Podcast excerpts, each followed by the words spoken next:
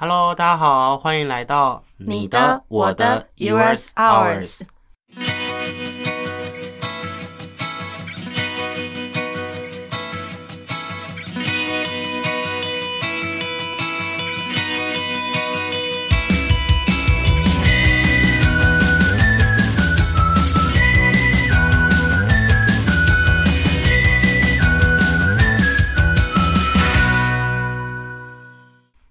大家好，我是彤彤老师。Hello，大家好，我是心理师方潇。大家好，我是小薇老师。不知道各位听众听刚刚徐老师打招呼的时候，有没有发现他声音变得不太一样呢？对，我可能变蔡秋凤了。徐老师还好吗？现在还好，我两个礼拜之前是完全失声的状态，可是我后来就发现声音对我们这个职业实在是非常重要，重要因为我当天还不太敢请假，我还晚上的时候打给小伟老师说：“哎、欸，怎么办？我我好像真的讲不出话来了。”而且那天我接到电话的时候，我还没有看名字，我直接这样。直接打起来，然后就直接围了，然后想说这是谁啊？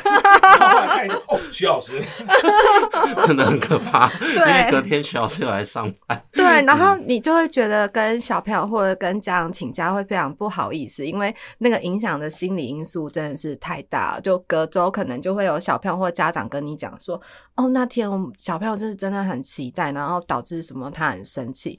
于是我们就决定啊，保护声音真的很重要。嗯嗯嗯嗯。不过老师也是没有其他太多症状，但是声音有受到蛮大的影响啦。嗯嗯，也也是为了保护小朋友，所以才要请假。对对，好 OK。但今天我们今天要聊的主题呢，是最近很多家长跟我反映，刚开学的这段期间，小有一些小朋友会有一些镜头，这些镜头呢，就是。在学校都被老师反映好好的，然后写功课啦、作业的完成啦，或者是指令的配合度也都非常的良好。但一回家呢，就莫名其妙突然发脾气，而且这个情绪呢，通常都是无来由的，而且强度都会很大，然后造成亲子关系非常大的摩擦。那还问小朋友要不要上学，小朋友还是会说要，他要上学，但就是会出现这样子的一个情绪起伏非常大的状况。那今天就想要跟大家聊聊，如果家里的小孩有这样状况的话呢，那我们该怎么处理，以及该怎么应对呢？嗯，我第一个想到的是，好像一整天的疲惫，就是累积到这个时候不爆发，好像也有点难。就连大人可能有时候下班回到家，整个就想躺在沙发上肆无忌惮滑手机、看电视是一样的道理。真的，因为。我通常下班回家的路上是打电话给我爸妈的时间，然后我就在那个时间，好有爱哟。因为我妈会跟我抱怨 说我都没有打电话给她，然后我想说，那我就利用那段时间打打电话关心一下，对，情绪 很差。然后所以我妈常常会讲出一些话，然后我的那个我的身心灵都已经濒临临界值。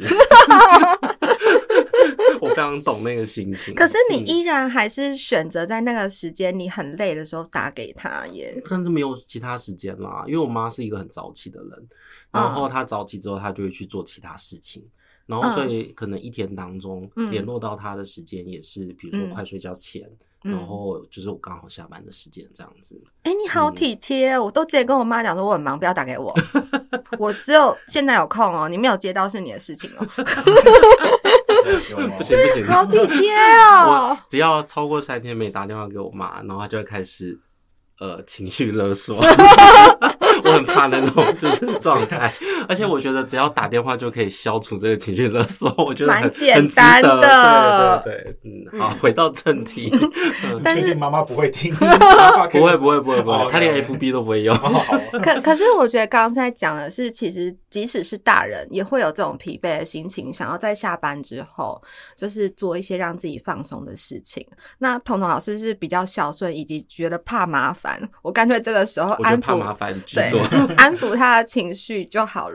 那更何况是小朋友，嗯、就是如果他小小的身体，然后有这么多疲惫，当然他回到家，嗯、他其实心情也不会是很稳定的。是，这就很像说小朋友今天的课很，今天的课很多的时候很满，可能早上去学校上课，接下来下午呃可能去上英文课，然后接下来又上了呃体育课或者是呃直排轮课、篮球课之类的，到晚上可以休息的时候已经七八点了，那时候出现。情绪很差的那种现象，嗯嗯嗯对啊，啊，嗯，不过这边提到更多的是是开学之后面对生活形态改变的压力适应。因为在暑假或放寒假的时候，嗯、本来就是一整天，你有很多时间，你可以做自己的事情，你可以完全放松，你可以很做自己。可是开学了一整天的行程安排呢，大多数都是要跟着团体，然后跟着老师上课，所以在那种情况底下，因为生活形态的改变，的确。会造成一些压力，那所以家长在处理的时候，我觉得第一个要认清的事情，就或许可以像我们刚刚在聊的，先回到自己想一想，自己上班一整天之后那个疲惫的心情，其实跟小朋友是一样的。因为很多家长跟我讲说，他哪有什么压力？去上学哪有什么压力？呃，我可以理解说，家长会觉得小朋友可能。没有太多生存上的危机这件事情，他们可能觉得是这样的压力。毕竟大人可能你真的没有钱，然后或者是因为上班工作做不好，你就可能会丢掉工作，这跟我们的生存危机会有很大的关系。但小朋友不太会因为那个功课或者是考试这件事情，可是他会有其他的压力。嗯、对，没错，嗯嗯嗯，包含像是。比如说你接啊，同才、同才成就，嗯、对啊，嗯、他可以做得好的事情，他不确定他自己到底可不可以做得好，对，然后还希望老师的鼓励，希望得到赞美，然后他做得很好，嗯、一直想要做得很好，然后做的表现得很听话的样子，嗯、可是老师一直没有把目光放到他的身上，嗯、这也都是我们是小朋友的一个压力来源。嗯，不过小伟老师刚刚提到，的确就是我们在处理。放学回家常出现情绪小朋友的其中一种类型，就是他很在意别人的眼光。那我们常会用一个词来包装，就是他有很强烈的偶包，就是他在学校，他就希望大家觉得他很好，觉得他很棒，他就是偶像，嗯嗯、他就是什么都很很很在行这样子。但这样子的一个特质，一定会造成一些压力，嗯、对。然后再加上我们刚刚讲的生活形态的改变，然后所以在家里，他觉得反正就是爸爸妈妈，他也不需要再当偶像了。那我觉得也可以回到一个最根本的，就是这个孩子为为什么在回到家之后会有这么多的情绪反应？那假如这些情绪反应真的是来自于他在学校的这些不顺遂，跟他这些在学校的过度矜持，譬如说他觉得要表现好自己等等的这些，那我们会把它归因为哦，他在学校有一个压力源。那爸妈也不用过度去觉得说哦，他在学校有什么压力啊？就就好像。啊，不就是学习一样？可是每一个人对压力的感受并不一样。就像你跟别人，你跟你的朋友，跟你的父母抱怨说：“哦，为什么他要讲这句话？为什么我老板要这样对我？”可能别人也跟你讲说：“这又没什么，你干嘛在意？”嗯，对啊，那你也会跟你小朋友讲说：“这又没什么，你干嘛在意？你不在做同样的事情吗？”嗯嗯嗯。所以压力对每个人的定义如果不同的话，我觉得先试着去理解这个孩子，这个人他在。那个地方遭受到他自己觉得有什么不舒服的事情，导致他回家会有这些情绪出现。可是还有一个原因是，有可能不是学校引起的，有可能是回到家某一些状况或情境就引起了他这些情绪。所以我觉得找到那个根本的原因还蛮重要的。不过讲到这个，我都会建议大家可以先去观察一下情绪爆发的时间点。跟情绪爆发的那个时间轴大概是在哪一个地方？比如说，真的是因为开学之后情绪才变大，那很有可能就是像我们刚刚讲的，他正在适应，那多给给他一些时间，慢慢的他适应完成之后，压力源慢慢的降低或消除，他的情绪反应也会比较呃比较缓和一点，这样子。我之前遇到一个小朋友。嗯准时四点爆炸，为什么？为什么啊？他差不多学校是三点多下课，哦、然后四点多要去补习班，然后他是去补习班之前。然后就开始爆炸，那就是不想去补习班了，不想去补习班。但是一开始我帮我跟我会跟家长讨论嘛，对这样子的推测。后来我们在一直我们处理了一两堂课，让小朋友在跟他聊的过程当中，当然就是会教他一些策略啊，或者是会跟他练习一些能力的部分。然后可是发现哎效果没有那么好。嗯，后来最后来最后来跟小朋友建立关系了之后，后来才知道他肚子饿。哦，哎、这是真的哎、因为我女儿也是哎、我那一阵子不晓得为什么，她每次我去接她四点一上车，她要跟我说我我好饿哦，我都觉得她像饿死鬼一样。然后我每天都要准时四点半或五点就弄东西给他吃，他一次可以吃十个水饺，我吓死了。女生哦，小学一年级的女生，嗯我后来才知道原来幼稚园的时候都有点心，对对，然后小学没有点心，对对，我，这个真的太重要了，对啊，因为那个小朋友后来就是上课之，就是去补习班之前，然后我们就是准备喂饱他，对对，准备两个饭团，然后吃完了才会上课。太多了，后面的 真的，后面的所有的情绪，他的专注力完全就没有问题。我刚刚就是想讲这个，我们女儿每天回家都跟饿死鬼一样。嗯，不过我觉得刚刚在聊的有一个重点，就是不要小看生理的反应带来的情绪的影响。嗯，因为你累了，然后饿了，然后想睡觉的时候，身体有伤口的时候，嗯，都一定会连带着你就会有一些情绪反应出来。那不过我觉得家长在面对小朋友情绪反应第一个关卡，的确就像刚刚徐老师说的，你很难同理他。嗯嗯，因为我也上班了一整天，然后他也上学了一整天，结果回家爆掉是他。然后我也想要爆掉，我也想爆掉，啊、一起爆好了。所以很多家长会跟我讲说，很多家长跟我讲说，他不知道该怎么同理小朋友。那我就会建议可以先练习一件事情，就是顺着他的话讲就好了。我觉得我们可以来练习一下，你当爆掉的那个小朋友。爸爸，我不想要。你不想要什么？我就是不想要。你不想要什么？你我就是不想要啊。no，那你可以跟我说一下你现在的心情吗？我不想要这样。那你的心情是？我不知道。我觉得听起来有一点是难过加无奈。嗯，嗯，那你难过的事情是因为现在要回家，你还要写功课吗？我想玩。哦，因为你有说你想玩，那不然我们这样子，你先玩一下，然后待会我们再来写功课。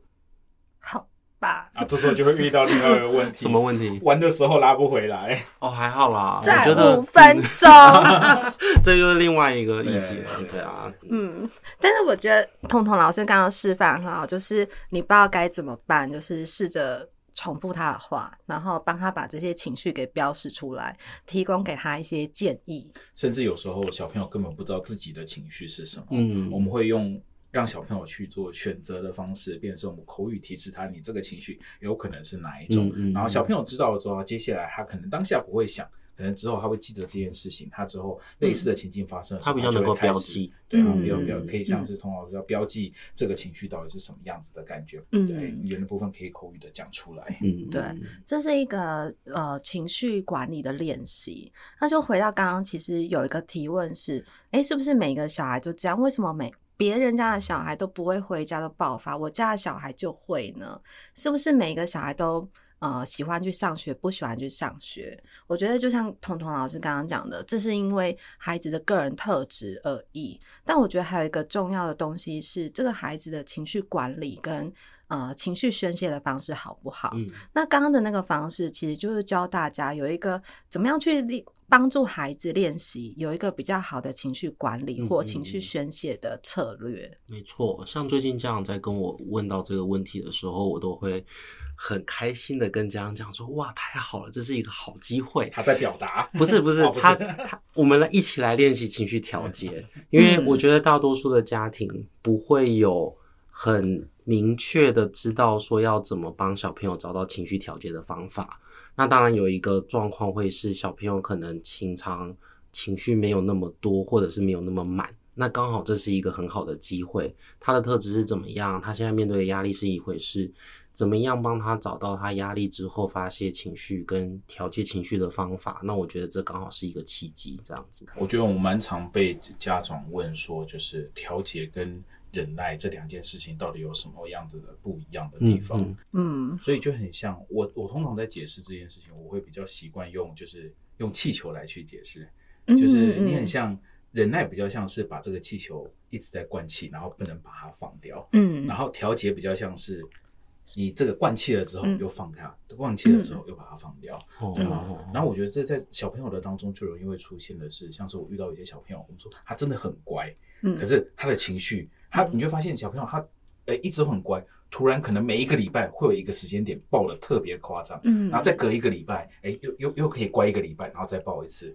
对啊，然后那时候我发现小朋友他是只有用忍耐的策略，他没有完全没有调节的部分。他的忍耐策略是什么？在学校的时候要乖乖的听话，嗯，对，然后不能打同学，嗯，然后不能跟上课的时候不能跟别人讲话，那别人打你的时候他都忍耐住。对啊，然后上课的时候，他就哎，他有问题，他也不想要讲，他就忍耐住了。嗯，然后之后他可能就会在某一个时间点，这个气球可能就爆炸了。嗯嗯，对啊，是。所以小伟老师刚刚讲到一个重点，就是如果家里的小朋友正发生放学回家情绪会爆炸的这样的情况，我觉得可以先找一个时间点跟小朋友好好的聊聊。就是妈妈也知道你在学校。你可能会有很多你觉得会让你有一些紧张的部分，然后以及你觉得你正在很努力尝试要做到的部分，那所以回家之后你的心情会没有那么好，我们都懂。那我们可以尝试一些方法，比如说我最近有建议家长可以在放学回家前，先带小朋友去公园跑一跑、跳一跳。那个跑跑跟跳跳本来就是转移注意，利用转移注意力来调节情绪的一个方法。那还有其他的方式，我觉得大家也可以试试看这样子。好，嗯、我我觉得还有一些方式是，呃，就像童老师讲的，你在回家之前可以帮他建立一个仪式，就像是呃跑跑跳跳。转移他的注意力或宣泄他的这些身体的疲惫。有时候大家会觉得这些跑或运动好像让他更累，可是我觉得那种累的感受其实是不一样。那是开心跟快乐的累，嗯、或者是去公园跟同才一起玩，然后尽力投入在那种活动的那种累。我觉得心理的感受一定也会不同。一个是身体累，一个是心累。对，但是那个那个仪式，我觉得你也可以跟孩子去讨论，就是哎，要不要我们一起来找一个回家之后，其实可以让你。你觉得是愉悦的，或回家之前，其实让你觉得是可以放松的一件事情。嗯、之前我儿子回家的时候，他都会想要看电视，他因为他觉得那个东西是在放松。舒压。可是重点是。啊，看完电视的时候会停不下来，嗯、所以我后来我跟我儿子就是去讨论说，因为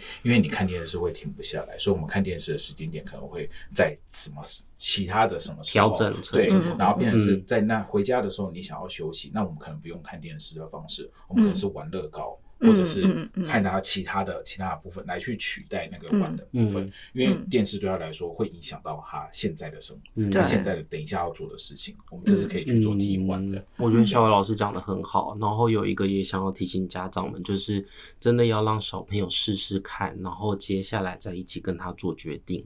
我也因为我有碰过另外一群小朋友，他们其实还蛮有自制力的，然后他们其实也知道说。我就是想要借由这个方式来帮助自己调整心情，然后所以当他提出来的时候，我觉得大家可以开放的让小朋友试试看几次。那有些小朋友真的可以停下来，那没问题，那或许就是他调节情绪的方法。嗯、那有一些可能会像小白老师的小朋友一样，他会需要挪动。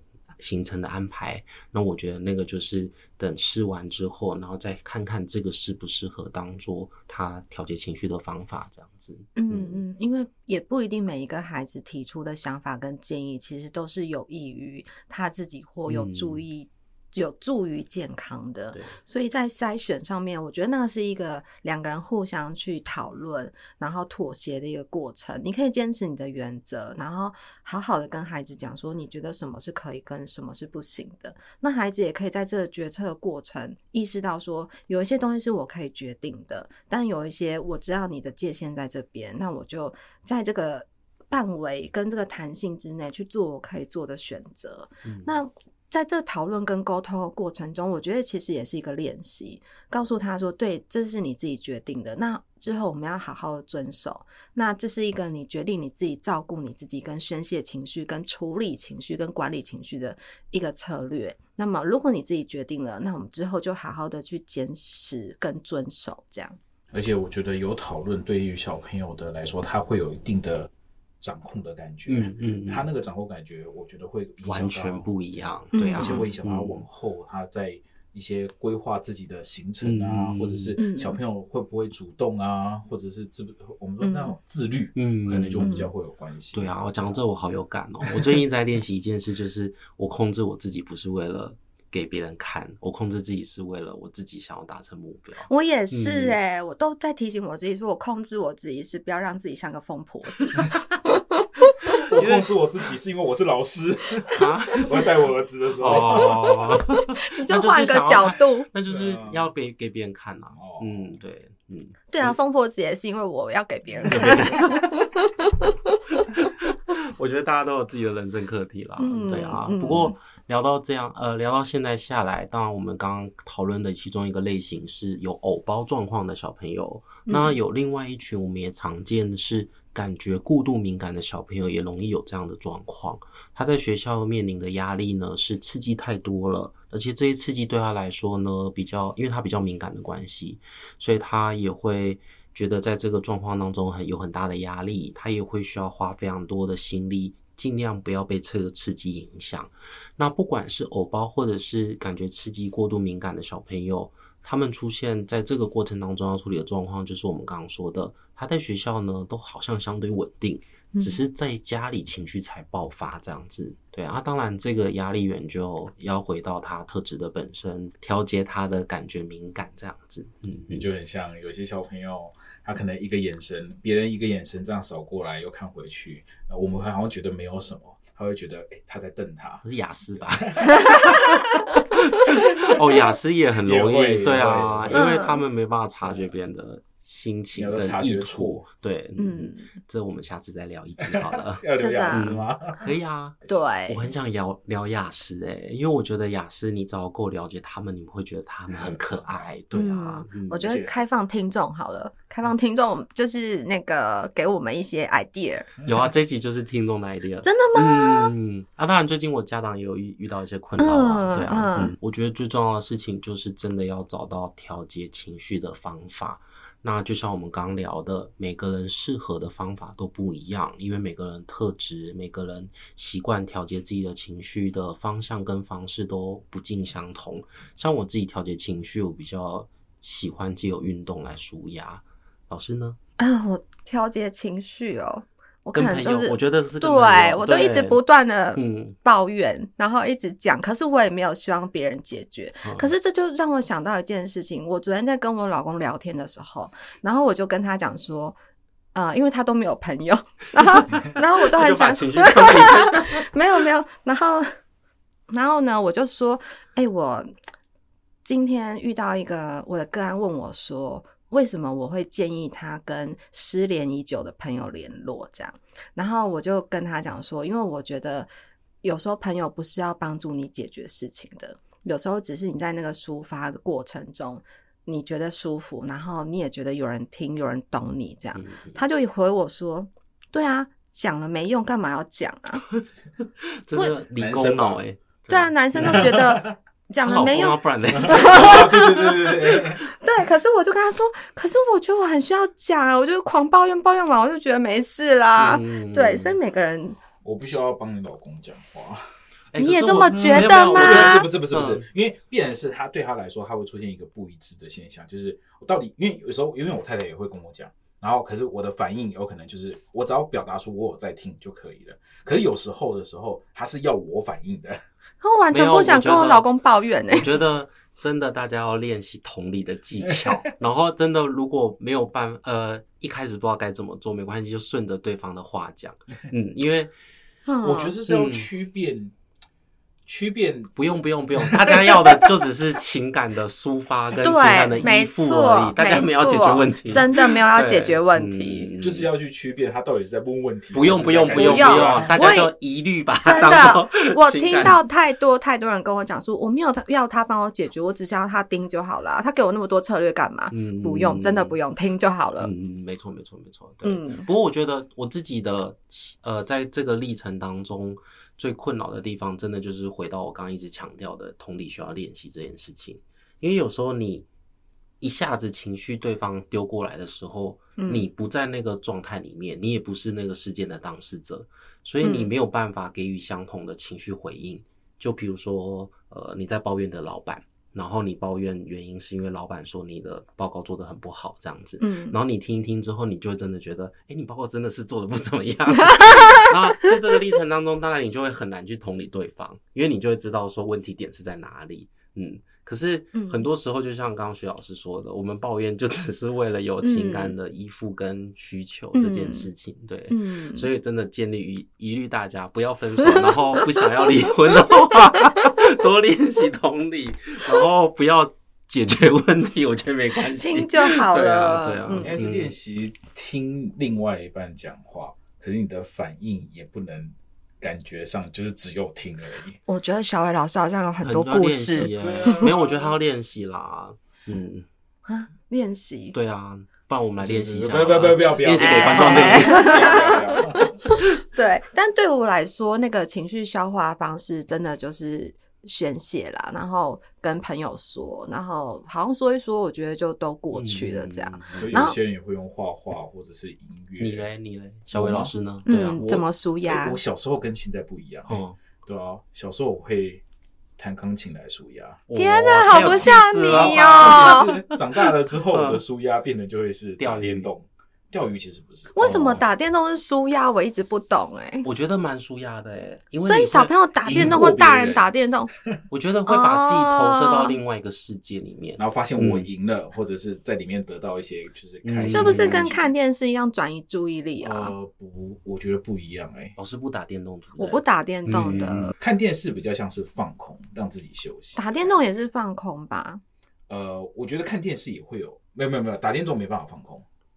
不然下一集来聊一集那个 打电动的差别。不是啦，打电动其实对于小朋友来说，某一些程度上会有一些帮助。嗯，但我想发问，就是到底小朋友打电动要不要禁止这件事？我们下集待续。啊，我现在想知道，我都不知道我该不该禁哎。我之前有几个蛮严重沉迷的状况，然后那时候刚好发生一个事件。就是某一位艺人的孩子在美国太喜欢枪械啊，然后所以才发生了那一连串的事情。对，然后我也因为这个事件跟我那一些小朋友，我去查了非常多的期刊。嗯，然后我后来有一个感想是，你不能把他呃，把不能把电动当成生活的全部，以这个为底线，这样就好了。所以我每天打二十分钟、三十分钟没关系。其实我觉得没关系，我还蛮建议我儿子打电动的。那我说爸爸，我再玩一个小时。那我刚刚讲说，我刚刚讲说不要把它当成生活的全部，是你不要让电动成为他唯一成就感的来源。像那个艺人那个小孩，我觉得他某一些程度上，或许就是呃，大家都把焦点放在。就是他，哎，我好喜欢枪，然后我觉得我是军事迷，然后我好投入，然后以及我觉得我生活就是全部就走这些东西。嗯，那当我生活就走这些东西的时候，我可能第一个在其他地方没有成就感，然后。以及我会比较偏颇的去，就会希望把他在虚拟的成就感，把它拿到现实的生活中，确实去得到那些东西。对对对，可是是单一来源的部分。是，对啊。然后，现在徐老师刚刚有说，就是电动的，因为电动也有分很多个。怎么聊到这里啊？但是我们对，我们其实现在告诉大家，每一个人宣泄跟管理情绪的方式其实都不同。对，那我们就是摸索，然后尊重，然后讨论这样子。嗯嗯嗯，我蛮期待以后跟我儿子打电动的。真的吗？你要带他打什么？没有，再说了。哦，这好像在广告。哎，我们现在这时候就可以置入，哎，什么什么什么手游？我超想玩 VR 的哦，而且现在 VR 真的做的很很真，超真。但我觉得我自己会被吓到。哦、嗯，因为真的太真了，嗯，嗯，然后我是一个很容易投入，就是把我角色投射进去的人，因为那是属于视觉上面的享受。嗯、可是现在很多游戏大部分都是社交上面的享受，嗯、就是包含你跟别人怎么样跟别人互动，然后来去攻击谁谁谁谁谁，然后在里面会获得成就感。那、嗯、我觉得这个有机会，我们之后再讨论一下这个部分。好，那我总结一下今天我们的讨论。当小孩在学校其实没有什么太大的问题，但是回家会有情绪爆发的状况。第一个，我们可以联想到，或许是有一些压力源。那压力源或许不是我们刚刚讲的那几个而已，有可能不仅仅是生活上呃形态的改变的适应，也不仅仅是感觉的敏感，也有可能是他觉得功课太多，或者是种种的。先厘清压力源，会是我们采取的第一个步骤。第二个步骤呢，是跟小朋友一起找出调节情绪的方法。那每个小朋友找出调节情绪的方法都不一样，但我觉得可贵的地方就是陪着他找到那个方法，这样子。好，那我们今天的节目就到这边，谢谢大家收听，谢谢大家，拜拜，下次再见，拜拜。